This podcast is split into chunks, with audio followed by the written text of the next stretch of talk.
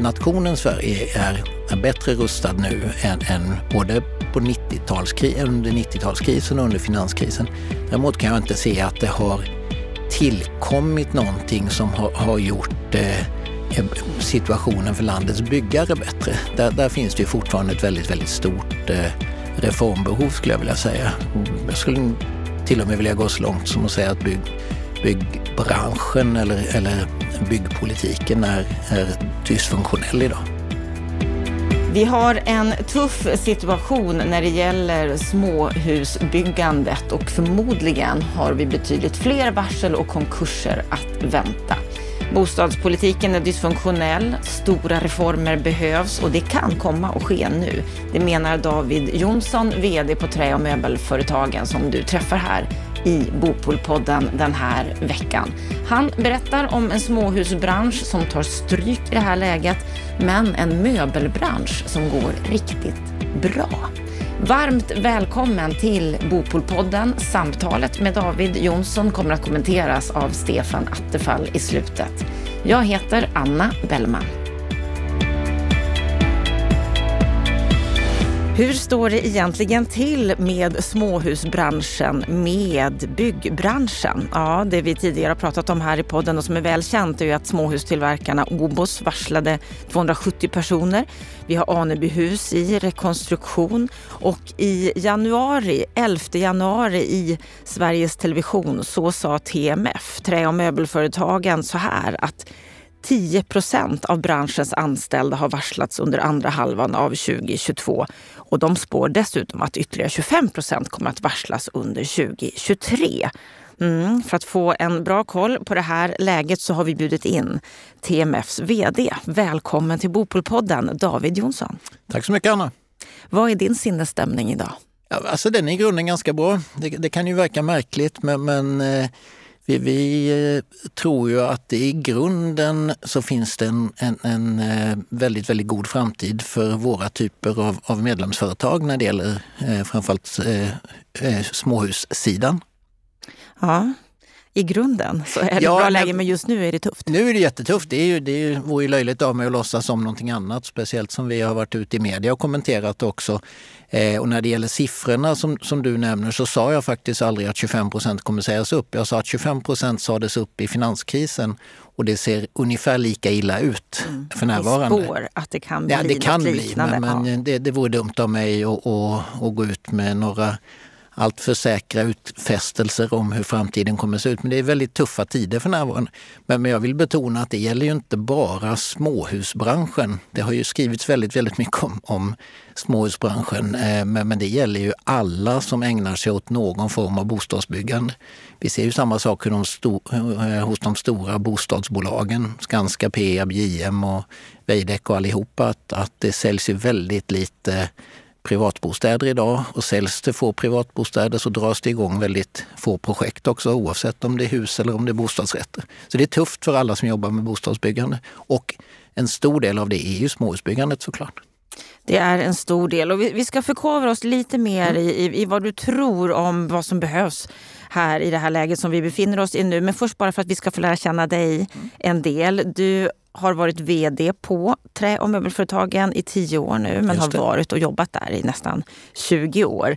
Innan dess var du på Allmänna reklamationsnämnden, Arbetslivsinstitutet. Vad är det som gör att du nu i nästan två decennier har varit på TMF och förkovrat dig i de här bitarna? Alltså jag tycker det är ju jätte jätteroliga företag att jobba med. Eh, de första tio åren på förbundet var jag ju förhandlingschef och ansvarar för vår eh, arbetsgivarverksamhet, förhandla kollektivavtal och, och eh, hjälpte hjälpte eller företag i domstol om de hamnar i tvist och liknande.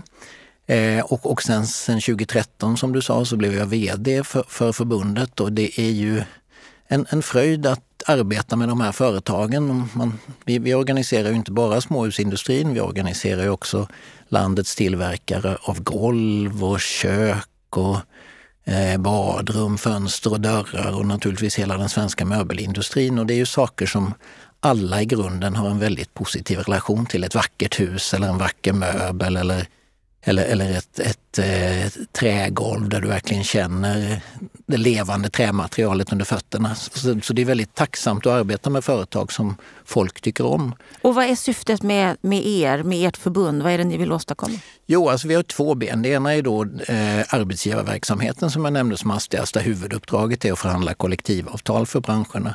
Det andra är då vårt bransch och näringspolitiska ben där vi jobbar med att eh, eh få till stånd bättre villkor för våra typer av medlemsföretag.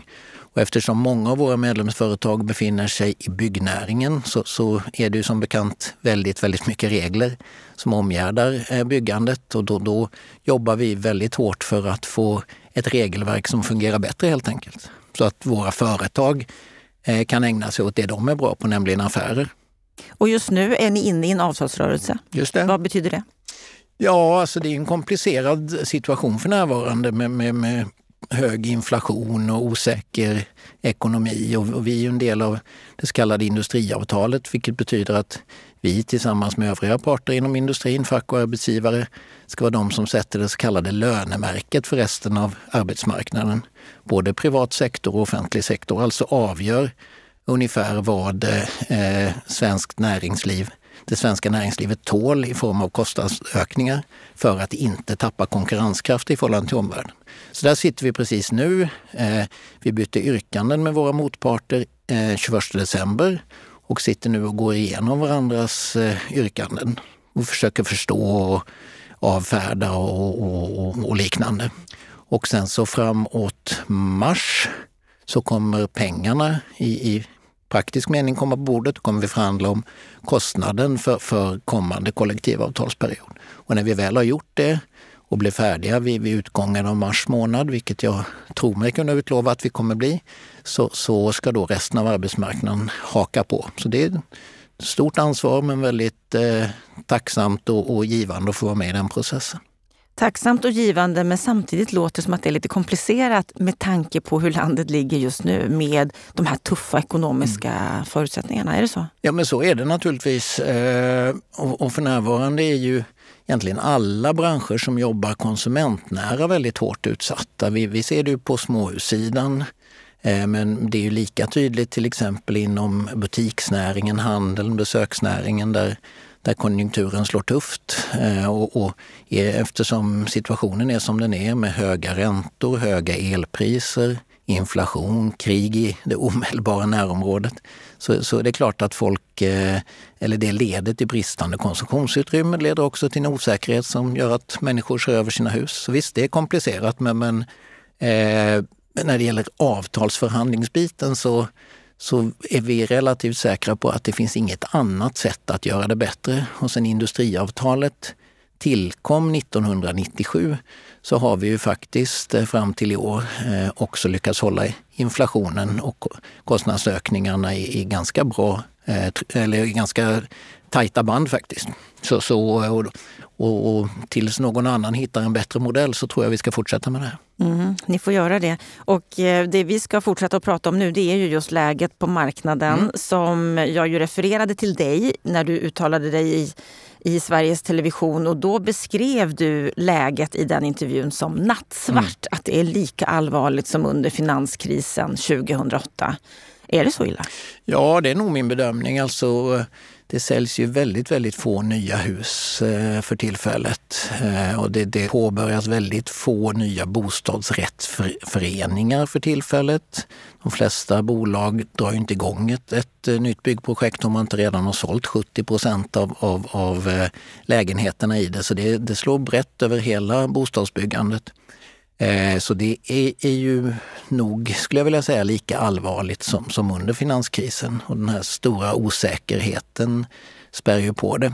Samtidigt så ska man inte måla fram på väggen allt för mycket heller utan det, det är klart att jag brukar försöka beskriva det, eh, vilket de flesta journalister inte brukar plocka upp, för det är inte så mycket rubriker, som, som ett, ett djupt men, men ett hack i kurvan ser man på ur ett längre perspektiv så är, finns det en stor underliggande efterfrågan, dels på våra produkter av, av en mängd skäl, Men sen så har vi ju byggt väldigt, väldigt lite eh, bostäder i Sverige under de senaste 30-40 åren. Så det finns ju ett, ett uppdämt behov. Så långsiktigt så tror vi att bostadsbyggandet kommer återhämta sig eh, så fort eh, inflationen är något eller har börjat sjunka och ränteläget är lite mer stabilt och naturligtvis energipriserna är mer eh, planerbara också. Så, så lång, långsiktigt ser det väldigt bra ut. Men, men, men kortsiktigt så är det tufft. Det är jätte, Då befarar du att vi kommer att se många fler konkurser och fler varsel Ja, det tror jag nog i närtid. Vi, vi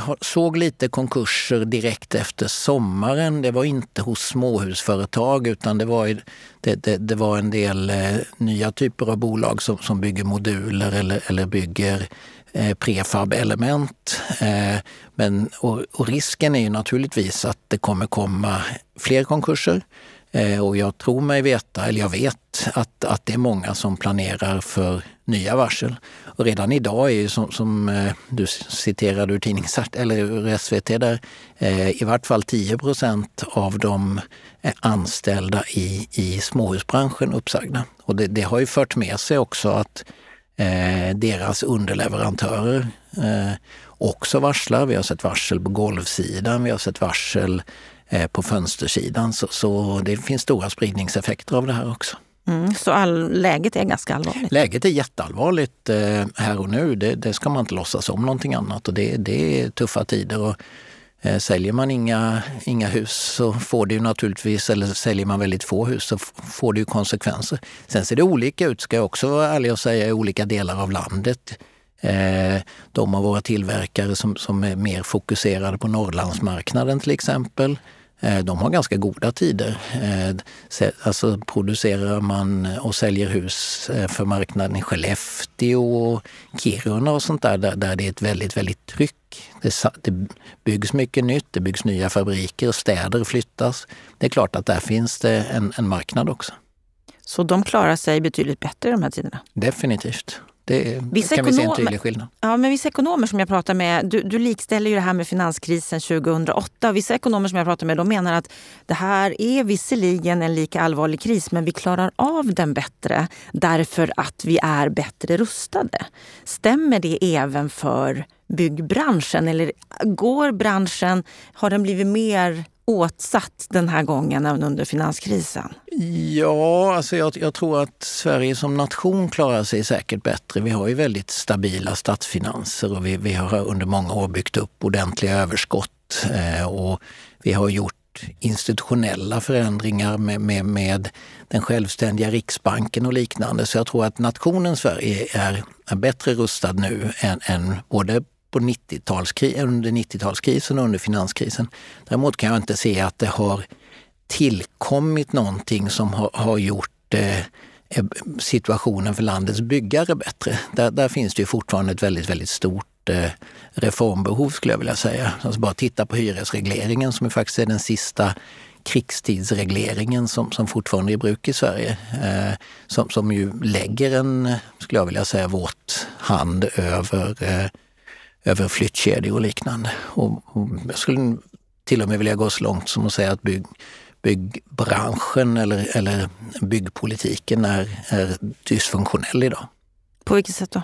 Ja, men alltså det, det saknas, det, dels har du hela markfrågan med, med, kommunala planmonopol och kommunala markmonopol som gör att, att kommuner inte i den utsträckning man, man skulle som skulle behövas har något incitament att, att eh, tillgängliggöra byggbar mark. Du har finansieringssituationen där, där, där du lägger amorteringskrav på varandra. Det är kontantinsatser som slår väldigt hårt mot, mot eh, människor som är välutbildade, eller även mot människor som är välutbildade och har fasta jobb. Att spara ihop till, till kontantinsatsen i Sverige idag är, är minsann inte lätt utan det bygger lite grann på att, att man har ja, har med sig pengar någonstans ifrån, kommer från pengar eller har gjort tidigare bostadsaffärer och det, det stänger ute väldigt, väldigt många till exempel, eller inte minst unga från, från bostadsmarknaden.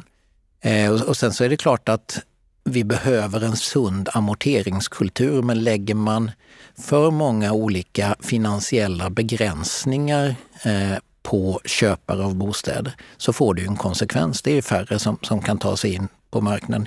I en situation dessutom där, där, där i vart fall vi är av åsikten att man behöver stimulera det ägda boendet för det, det har så många andra positiva effekter bortsett ifrån att det hjälper människor att, att bygga upp en egen förmögenhet eller en eget kapital och därmed gör dem friare. Så, så, så finns det ju sociala eh, eh positiva effekter av, av, av, det ägda boendet. Du tar hand om det du äger. Om man tittar till exempel på, på småhus så var ju de, det mesta som byggdes, det är inte helt känt, men det mesta som byggdes under miljonprogrammet var faktiskt småhus, ofta i form av, av villamattor runt, runt städerna. Inget av de områdena är ett så kallat utsatt område eh, enligt polisens definitioner. Och vi, vi tror att det, det, är naturligtvis komplicerade frågor men eh, ägandet spelar roll. Att du äger ditt boende, du tar hand om närområdet, du tar hand om lekparken, du tar hand om det lokala centret och du, du eh, accepterar inte dåliga skolor. Det spelar också roll. Eh, och, och sen avslutningsvis, som jag sa tidigare, hyresregleringen som, som ju Alltså alla regleringar leder till, till, till kö och leder till, till brist. Och så har det blivit på bostadssidan till exempel. Vi sitter ju i Stockholm idag och jag skulle nog vilja säga att snittkötiden för en lägenhet, i vart fall innanför tullarna i Stockholm, understiger ju inte 20 år. Och det, det är ju inte tecken på en marknad som fungerar. Man behöver göra en del eh, stora eh, förändringar faktiskt. Mm, så bostadspolitiken är dysfunktionell och du har ju radat upp många exempel på det och det är många som håller med dig ja. i, i, i, det du säger. Och mot bakgrund då av det läget som vi befinner oss i, den här, det här katastrofala läget. Hur stor är risken för att vi ska se en fullständig krasch som hotar hela den svenska småhusindustrin? Det är ju strävsamt och skötsamt folk som, som har, har de här fabrikerna så jag tror inte industrins existens kommer hotas. Det är dessutom företag som, som har eh, produkter som ju är efterfrågade. Eh, alla mätningar visar ju att sju av tio vill bo i sitt eget hus. Så, så, så jag, jag, tror att den risken är nog begränsad. Däremot så är det många som går ner på sparlåga och man tappar en av de stora eh, riskerna är att man tappar kompetent personal också. Så det är väldigt svårt när, när det väl vänder. Eh, men, men de har varit med förut. Alltså, en konsekvens av, av det vi talade om tidigare, en, en dysfunktionell bostadsmarknad eller bostadspolitik, är ju också att de är vana att hantera de här rycken. Så de, de går upp när de behöver och de går ner när de behöver. Men, men, eh, så vad är det de behöver göra eller vad är det de gör för att klara av den här situationen? Ja, så det, det omedelbara man gör är ju naturligtvis att man eh, Eh, sänker kostnader och det snabbaste sättet, eller enklaste sättet att sänka kostnader är ju dessvärre att, att eh, säga upp personal. Och jag menar, det är säkert en eller annan som inte kommer klara detta och, och, och kommer gå i konkurs och då, då får, får det ju naturligtvis konsekvenser. Eh, det här är ju företag också som ofta är den dominerande arbetsgivaren på en liten ort. Och, och det är klart, Eh, sägs någon upp så, eh, på en liten ort så, så drabbar det också den lokala handlaren och det, det, det, ja, det får spridningseffekter. Eh, däremot så tror jag ändå att i, i grunden är det, alltså det är sund industriell verksamhet så, så eh, branschen kommer att överleva. Det är jag inte, alltså det är jag inte ett dugg bekymrad över. Men, vi kommer ju alltid behöva någonstans att bo. Vi kommer behöva någonstans Nya att bo. bostäder. Ja. Men tittar man på priserna mm. så kan vi se att sen toppen för ungefär ett år sedan så har ju bostadspriserna sjunkit med ungefär 17 procent. Mm. Alltså tuffare klimat för nyproduktion, precis det du Absolut. har beskrivit. Det har blivit mycket dyrare också att producera ett hus med tanke på att material, val och byggkostnader mm. och elpriser och så vidare är, är, mycket dyrare. Och nyproduktionen konkurrerar ju med begagnat markerna. Så, så finns det något ljus i mörkret när det gäller den biten? Vi kan ju se nu i januari att bostadsrättspriserna har ju gått upp något. Mm. Ja, alltså jag tror också man måste sätta sådana här siffror i, i sina perspektiv. Om det var någon av bankekonomerna som sa att om priserna sjunker 20 procent så är man nere på 2020 års nivåer. Så rusningen på sistone har, har ju också varit väldigt, väldigt hög innan, innan sättningen kom.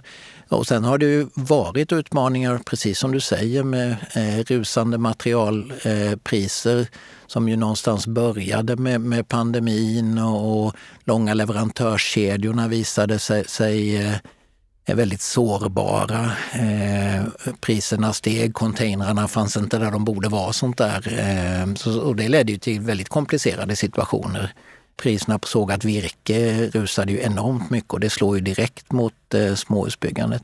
Nu finns det ju, visar ju statistik, inte minst från skogsindustrin, att, att priserna på sågat virke sjunker ganska kraftigt och att det börjar eh, komma tillbaks till mer normala nivåer. Eh, så, så ja, jag tror att, att det sätter sig helt enkelt eh, och, och att vi därifrån kan eh, börja, börja eh, bygga igen. Och samtidigt så lever vi i ett läge där bostadspolitiken är dysfunktionell och mm. ni är ju ganska aktiva i den här Absolut, debatten. Ni, ja. ni, släppte ju ett bostadspolitiskt program för, mm. förra året. Politik för ett ökat småhusbyggande Just kallade det. ni det för. Och om vi tittar på vår nya bostadsminister här, Andreas Karlsson, så har ju han verkligen haft ett fokus nu i sina uttalanden mm. på eget ägt boende, på småhus. Och man kan ju säga att hans inriktning, i alla fall i det han säger, tangerar det ni har gått ut och sagt mm. tidigare. Hur, hur, ser du på hans arbete så här långt?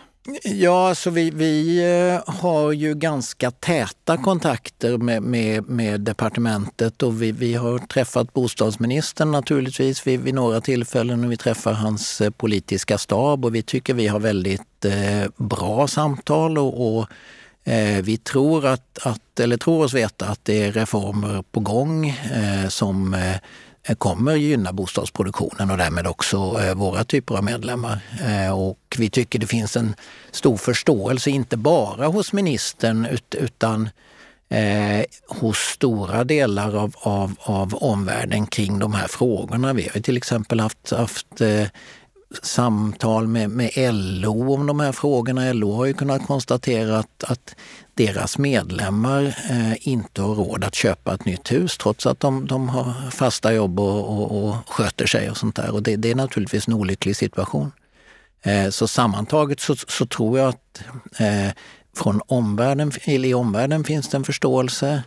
Eh, och vi, vi, tycker som sagt att det är, finns många väldigt, väldigt bra tecken från eh, bostadsministern och vi ser så med tillförsikt fram emot eh, vårändringsbudgeten här. Man måste ju komma ihåg också att när regeringen tillträdde så hade de ett par veckor på sig att, att sno ihop en budget. Så det, reformutrymmet där var inte så stort. Men, Nej, och många i branschen var ju besvikna mm. på Tidöavtalet bland annat där Absolut. man inte såg mycket alls Nej. av någon bostadspolitik. Nej, det är riktigt. Det, det, när vi har tittat på själva Tidöavtalet så eh, finns det inte mycket eh, byggande boende där. Men när, när vi ser på eh, bostadsministerns agerande efter det så tycker vi det finns mycket positiva tendenser. Och du tror på reformer? Ja, alltså reformer måste ju till. Eh, sen, sen, så är ju ett problem med bostadspolitiken, jag tror ju, tillhör ju de som alltid tror att alla val ska bli ett bostadsval, men det, det, det blir ju trots allt alltid, eller aldrig det. Och långsiktigt så har ju, har ju tyvärr partier eh, på hela den politiska skalan eh, tonat ner betydelsen av, av eh, byggande och bostadspolitiken. Och eh, det som tidigare var, var en central del i vilken regering som helst, en, en stark bostadsminister med ett starkt departement runt omkring sig, ser vi inte riktigt längre och det är ju väldigt olyckligt. Eh, och de, de, vi, precis som alla aktörer, efter, eller efterfrågar ju alltid breda uppgörelser som, som ska hålla över tid och som, som alla eller, eller som, som det finns en stor politisk förståelse för. Men eh, så, så, med det sagt så, så är det naturligtvis kanske fromma förhoppningar, men ändå förhoppningar och vi tycker ju ändå att, att bostadsministern till exempel har varit väldigt tydlig med, med att man ska införa system som gynnar, för, gynnar kommuner som, som tillgängliggör mer byggbar mark. Man ser över byggreglerna, man, man lägger ner en del eh, som jag tycker huvudlösa eh, utredningar, till exempel den här om ett statligt byggbolag som på något sätt skulle balansera marknaden och lägger fokus på det som är, är viktigt och framåtinriktat istället. Så totalt sett så, så tycker vi om vad vi har sett än så länge. Mm, det låter ju positivt. Många är ju inte riktigt lika positiva Nej. som vad du är och många efterlyser ju också den här långsiktigheten ja. som branschen skulle behöva. Att vi har en politik som går i fyraårscykler mm. men branschen skulle behöva betydligt längre. Ja.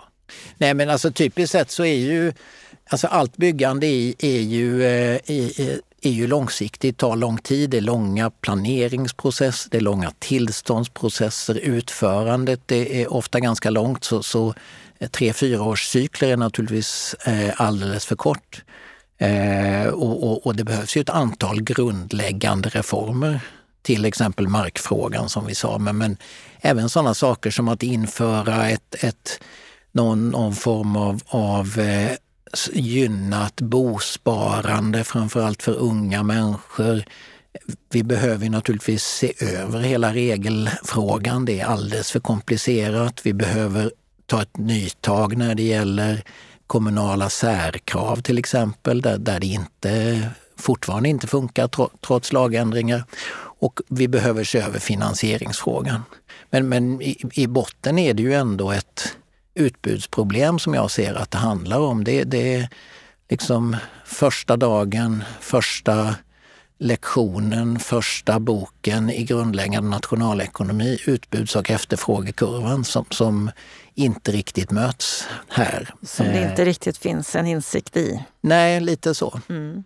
Det är en annan fråga också som du faktiskt inte har nämnt här men som jag vet att du är otroligt engagerad i. Och du har nämligen med hållbarhet och klimat att göra. Du var ju med här i podden förra året, i juni 2021, så snart två år sedan. Mm. Avsnitt 103 för den som är intresserad. Och då pratade vi just om vikten av att lösa klimatkrisen men att det då krävs att näringsliv, akademi och politik mm. gör ännu mer. Och vi pratade då också om att regeringskrisen som liksom ja, var, var, varför byggs det så få småhus? Och det är vi inne på nu också, snart två år senare. Och när vi spelar in det här programmet, då har vi Stockholm Furniture Fair. Just det. När programmet sänds på måndag, då är, då är mässan avslutad. Men ett av ert budskap när det gäller de här bitarna kring hållbarhet, det är just återbruk och att man mm. ska tänka till. Ni har kommit med en debattartikel där du är med och där skriver ni bland annat att alla möbler bör inte återbrukas. Just det. Det kan verka hårt va? När man det verkar väldigt hårt. Du ja. sticker ut hakan här. Det är viktigt med hållbarhet ja. och att lösa klimatkrisen, men varför ska vi inte återbruka alltså, Vad vi säger där eh, är att vi ska naturligtvis återbruka det som går att återbruka och vi ska arbeta cirkulärt. Eh, och svensk möbelindustri är ju ofta världsledande i hållbarhetsarbetet. Och man, man när, när, när, man tillverkar möbler så gör man ju för det första eh, det som är viktigast av allt. Eh, möbler som håller över tid. Som gör att man inte behöver köpa nytt. Eh, det andra är att man planerar ofta för demonterbara, cirkulerbara möbler redan från början. Och det, det är naturligtvis så att vi ska återbruka som sagt det vi kan. Men vad vi inte inte ska göra är att ställa lägre krav eh, på det återbrukade. Och det är det vi säger i den här artikeln som, som vi skriver ihop med ett antal möbeltillverkare. är att när vi återbrukar, det, det är ju framförallt riktat mot offentlig sektor och offentliga inköp, eh, då ska vi ställa samma krav på spårbarhet, samma krav på innehåll som man gör i nyproducerade möbler. För det, det är ju knappast någon miljövinst att få in Eh, begagnade möbler som innehåller gifter eh, oavsett om det är i metallen eller om det är i textilierna som ju ofta innehåller ja, ganska mycket snuskiga material. Eh, utan när vi återbrukar, då, då, och det är branschen helt för att vi ska göra, då måste vi ställa samma hårda krav som vi gör på det nyproducerade. Och, och, och, det är ju inte särskilt kontroversiellt egentligen tycker jag. Eh, och, och, eftersom eh, vi gärna ser väldigt skärpta krav i offentliga upphandlingar där man ställer väldigt, väldigt tydliga krav på, på hållbarhet och spårbarhet så är vi alldeles, alldeles hundraprocentigt för det. Men som sagt, samma krav på det återbrukade som Görs på det inte det idag? Ställer vi inte samma krav? Nej, alltså det finns en tendens hos, hos eh, vissa offentliga upphandlare att, att eh, återbruk och cirkularitet är det övergripande målet. Eh, och att, att nyproducerat alltid är dåligt. Eh, och, och, och, det menar vi är fel. Alltså drar man till sin spets så skulle man då kunna tänka sig att en sydostasiatisk tillverkare av billiga möbler tillverkar tusen enkla stolar, ställer upp dem i ett lager och låter någon eh, eh betala någon för att denne ska gå in och sitta i stolarna någon halvtimme åt gången sådär. Eh, så att stolarna blir begagnade eh, och sen så skulle de då eh, vara redo för återbruk och cirkularitet och skulle kunna ingå i en svensk offentlig upphandling. Och det, det tror jag inte gynnar någon. Det gynnar inte klimatet, gynnar inte hållbarheten, det gynnar inte industrin överhuvudtaget. Och om man ska titta då på möbelbranschen, hur mår den?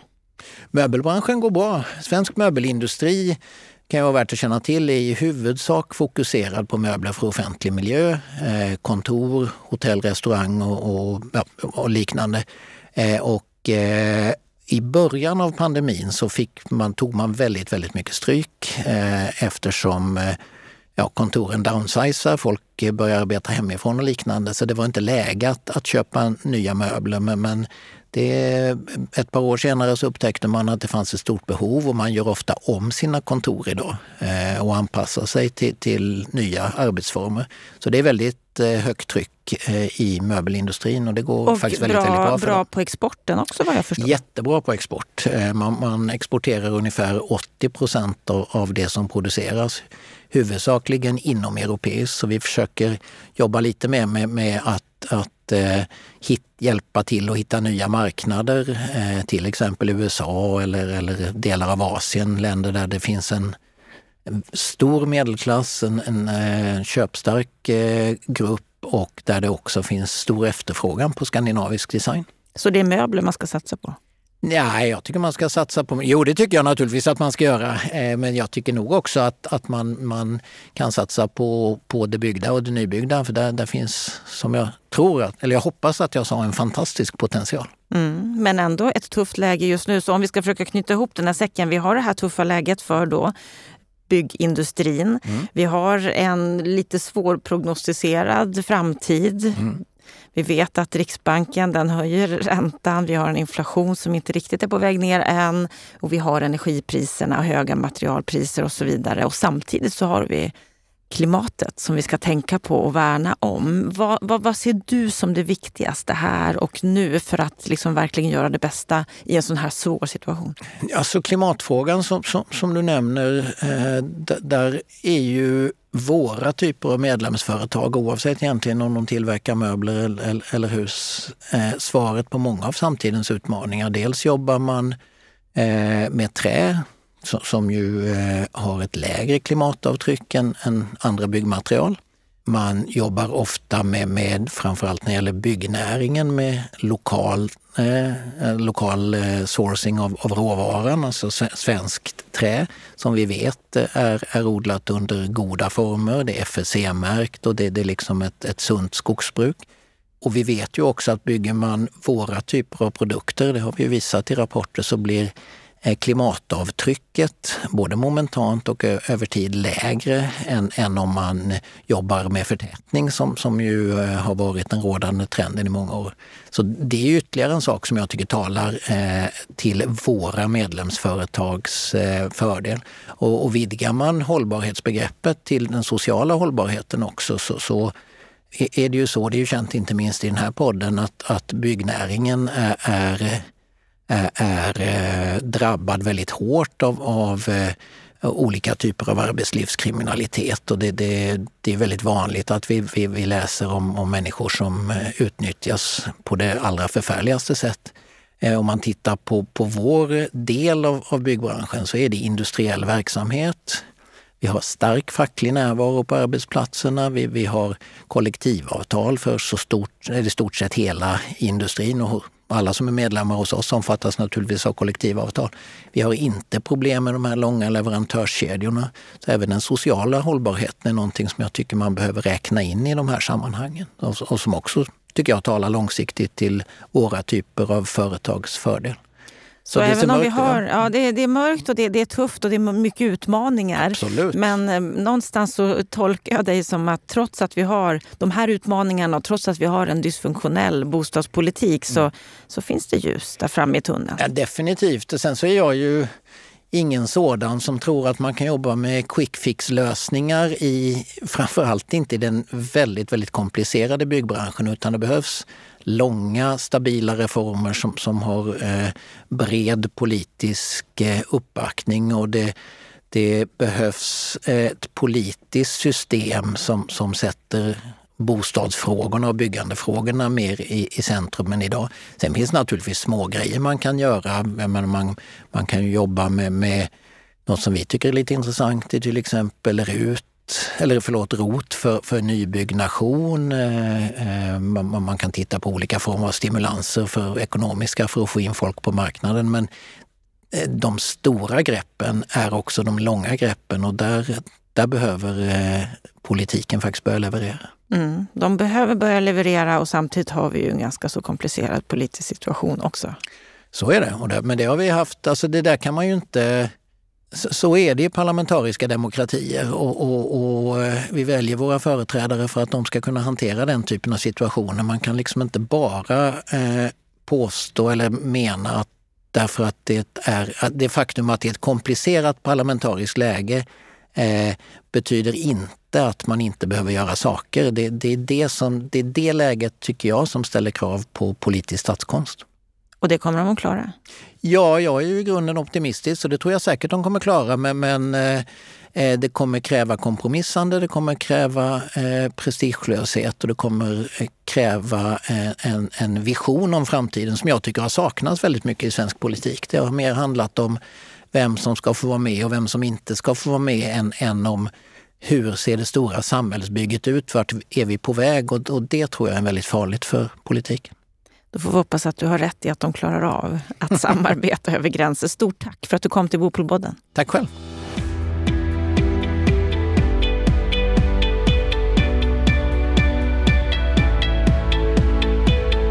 Då har vi hört samtalet med David Jonsson. Ja, Stefan Attefall, när du hör det här samtalet, vad, vad tänker du då? Nej, men när han säger att det är jättetufft i småhusbranschen så är det ju helt rätt. Det är ju varsel som har kommit och det är nedgång liksom eh, hela bostadsbyggarbranschen. Men kanske speciellt uppmärksammat just när småhusbranschen som har mycket fabriksproduktion, de måste ju varsla oftast då i god tid före för de ser att de har alltså säga, maskinerna fulla med, med verksamhet nu. Men om ett antal månader så är inte orderböckerna lika bra och då måste man varsla och därför blir det kanske lite mer uppmärksammat just den här typen av av, av bransch. Småhusbranschen är ju det som politikerna drömmer om. De, de, för, de, de ska serietillverka hus, de gör det industriellt och därmed effektivare produktionsprocess. Nackdelen då är ju att det blir såna produktionsenheter som man måste på något sätt med långa ledtider eh, ta höjd för hur, hur det ser ut i planeringen. Betyder det här att han har rätt i det, att vi kommer att se många fler varsel, vi kommer att se även konkurser den närmaste tiden här, men att det sen kan hämta upp sig? Ja, alltså konkurser ser vi redan i byggbranschen i projektutvecklingsföretag, eh, varsel, neddragningar. Det mesta kommer kanske ske lite gradvis smygande. Det är bara stora varsel man måste anmäla och rapportera. Så att eh, det har jag helt rätt i. Men det är klart att någon gång så kommer det också en, en, en stabilisering och en uppåtgående kurva. Problemet är ju att vi behöver bygga för att täcka befolkningsutveckling och för att eh, ta höjd för, för den bostadsbrist vi har så behöver vi ligga på nivåer som jag aldrig tror att vi kommer att komma upp till. Det är den stora utmaningen, men det är ju i grund och botten en politisk utmaning. Och här är han ju ändå hyfsat positiv. Han menar att den politiska utmaningen finns där, att politiken är dysfunktionell, men att han ser ändå att det blir lite ljus i tunneln, att, att det kan komma de reformer som behövs. Har han rätt i det tror du? Eh, han har rätt i att det blivit mer uppmärksamhet kring just småhusbyggandet. och Det faktum att så stor, över en majoritet av svenska folket vill bo i ett småhus förr eller senare. Och eh, livscyklarna är sådana att när vi kommer till en viss ålder, får barn, då vill vi söka oss många gånger till ett hus där vi kan ha markkontakt och, och lite mer större ytor och sådana saker. Och då blir småhusen eh, lösningen på det. Eh, och det där har fler och fler opinionsbildare, fler och fler partier, politiker börjat uppmärksamma och se, vilket nästan man inte gjorde för ett antal år sedan. I den meningen har han rätt. Eh, problemet ligger lite grann på att det finns trender i det här som har varit jobbiga för småhusbranschen. Vi har haft dels det här med att vi har haft en stor bostadsbrist. Då har ju kommunala planeringen handlar mycket om att få fram mycket bostäder per detaljplan. För det tar ungefär lika lång tid att göra en detaljplan oavsett om det är 100 bostäder eller om det är 500 bostäder. Och då har varit en, eh, politiken prioriterat flerfamiljshus av det skälet. Det andra är att det har funnits en trend i, i stadsplaneringen om att förtäta och bygga stadsnära och stadsmiljöer. Och det har ju då hämmat också småhustillverkningen. Och så har det funnits den mycket galna uppfattningen, vill jag påstå, att det är miljövänligare att bo i betonghus i centrala stan jämfört med att bo i trähus en liten bit utanför stan med bra fungerande kollektivtrafik. Alltså vi har haft en lite, lite märklig syn på de här sakerna. Och kreditrestriktionerna har ju också slagit hårdare mot småhus eftersom du ska, du ska ju låna pengarna helt och hållet när du köper huset. I en bostadsrättsförening så gömmer man en del av skulden i föreningen och då blir inte kreditrestriktionerna riktigt lika kännbara. Så att det har varit ett antal krafter som har motverkat småhusbyggandet. Därför har vi legat på de här låga nivåerna, 20 procent av alla nyproducerade hus. Vi har haft en boom av flerfamiljshusbyggande men inte av småhusbyggande. Eh, jämfört med om du går tillbaka när vi ligger kanske på 30, 40 och till och med upp mot 60, 70 procents andel småhusbyggande och totala produktionen. Så att vi bygger lite småhus i Sverige jämfört med andra länder, jämfört med historiskt. Och det börjar uppmärksammas och det tror jag vi måste se en, kommer att få se en vändning på. I den meningen så är jag långsiktigt optimistisk men jag är inte lika optimistisk om att att, att vi kommer upp på de volymer och de nivåer som vi behöver ligga på för att vi så långsiktigt ska undvika bostadsbrist och för att eh, vi ska tillfredsställa befolkningsökning och eh, ja, en välståndsökning helt enkelt. Men det du säger nu, det är alltså att vi kommer att öka produktionen av småhus och, och att ja, även om det inte kommer komma upp, ja, men det, vi kommer inte komma upp i de nivåer som, som kanske vi behöver, men vi måste öka det. Men vi har ju som du säger också byggt väldigt lite historiskt. Då har ju konjunkturen varit bättre. Då har det sett bättre ut med ja. varupriser och, och, allt möjligt sånt där.